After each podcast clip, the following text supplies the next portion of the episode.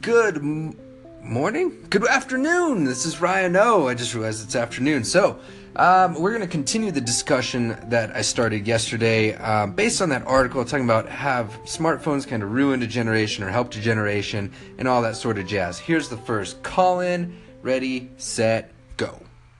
Hey Ryan, this is Tessie from Art Speaks Radio, and I am just calling in because that was a really interesting article that you read.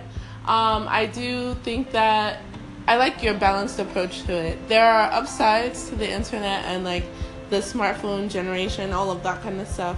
There's upsides to it as well as downsides, of course. Do I think that there are ways in which it has increased mental illness? Uh, probably, because now people are more aware of things in other parts of the world, um, you know, terrible, awful news that can trigger them in ways that they weren't before. Um, and, you know, so there's aspects to that as well. Um, but, of course, there are also plus sides. Like, lately, I've been using this app. It's called Stigma, which is basically a journaling, open journaling community pen pal app that allows you to communicate with other people who have mental illness struggles. So there are two sides to it. Tessie, thank you so much for the call. I'm going to have to listen in and chime in a little bit more on Art Speaks Radio. Sounds like it may be up my alley. Um, yeah, there's there's so much, so many sides to these sort of things, and it's so hard to pull apart. I mean, just today I was talking with someone that was uh, is based in Chicago as a consultant. She manages a few different uh, clients.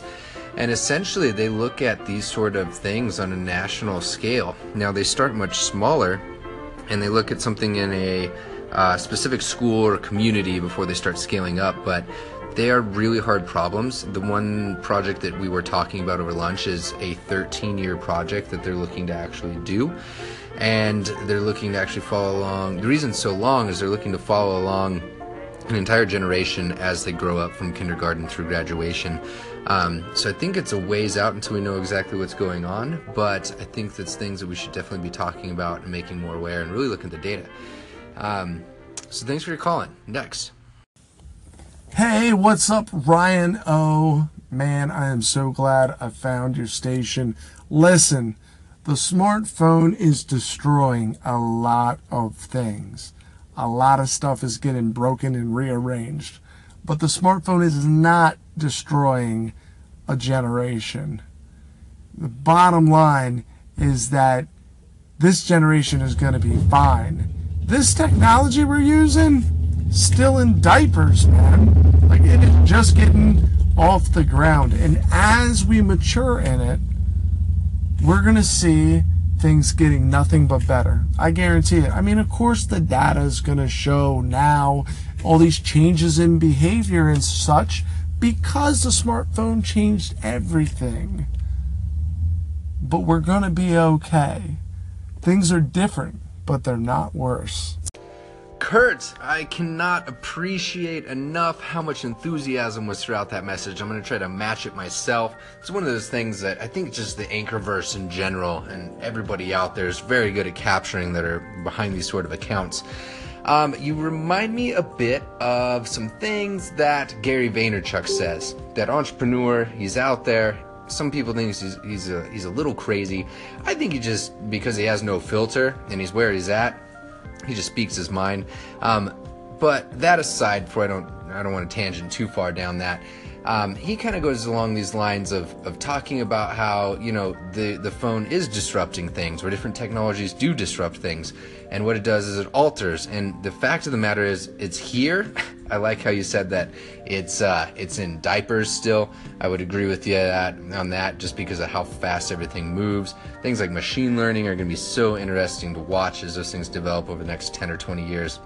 Um, so, yeah, I concur. Uh, it's about all I have to say on those notes. Um, I'm going to check into your station a lot more. Really appreciate you calling in, and let's keep it going. All right, so I wanted to kind of talk a little bit more and wrap up this conversation on the, has the smartphone destroyed a generation? And essentially from that Atlantic article, I think that there's some data and some things that we need to really focus on. I think that's only for certain people, you know, the folks in the various scientific roles or consultation roles or the ivory towers, wherever it be, um, to kind of move those sort of things forward. But I think what we can do is we can all take a little bit of a step back and think about it in our own selves and the people around us. So one thing that I do is I actually have a, an app. Um, Tess earlier, who called in, talked about how she has these apps that she likes to use. One that I like to use is called Moment. It's free. You can download it. It's on your iOS device. Um, I haven't looked into Android, so I don't use that. Um, I will be more prepared in the future to answer those sort of questions before I go on air. Um, but what it does is it actually tracks my on-screen time. So something like recording this anchor uh, segment right now actually counts as on-screen time. And it will produce a daily update of what that is. I can look at it, I can scroll real quickly. If I wanted to go through a little bit more of a hassle, I don't think it's more than a couple more minutes a day, but I could take a screenshot. Within my settings, it actually tells me what apps I'm using as well, which was the first app that I found, at least, that did that sort of level of data analysis, which I think is extremely useful for some people. Um, but what essentially I do is I range anywhere from four to twelve hours a day on my phone. Sounds a little crazy. twelve is very uh, not typical. Um, it's only if I'm kind of doing one of those Netflix binge sort of days and I'm not doing anything else. Um, but my range, my average, uh, my average, those good good old Google Calendar updates, my average is uh, hanging around the six to eight range very consistently. Um, and I think there's about an hour and a half of that per day from what I measured that's kind of burnt on it just sitting open while I'm doing some other things. But I connect, like I had said, with people around the globe on business daily, um, throughout all hours of the day at various different times. And I also uh, contact my family and a lot of other things that are very important to me all through this phone. Um, and so for myself, kind of my point of this thing has been, for me at least, it's extremely useful. It's only aiding. It can't can't kind of transform and work fast enough for me. Like, I just can't wait to see where we're going in the next ten years.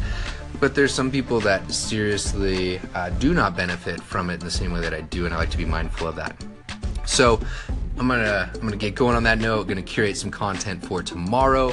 Hope you all check in. Much love, happiness, and all that good stuff. Ryan O out.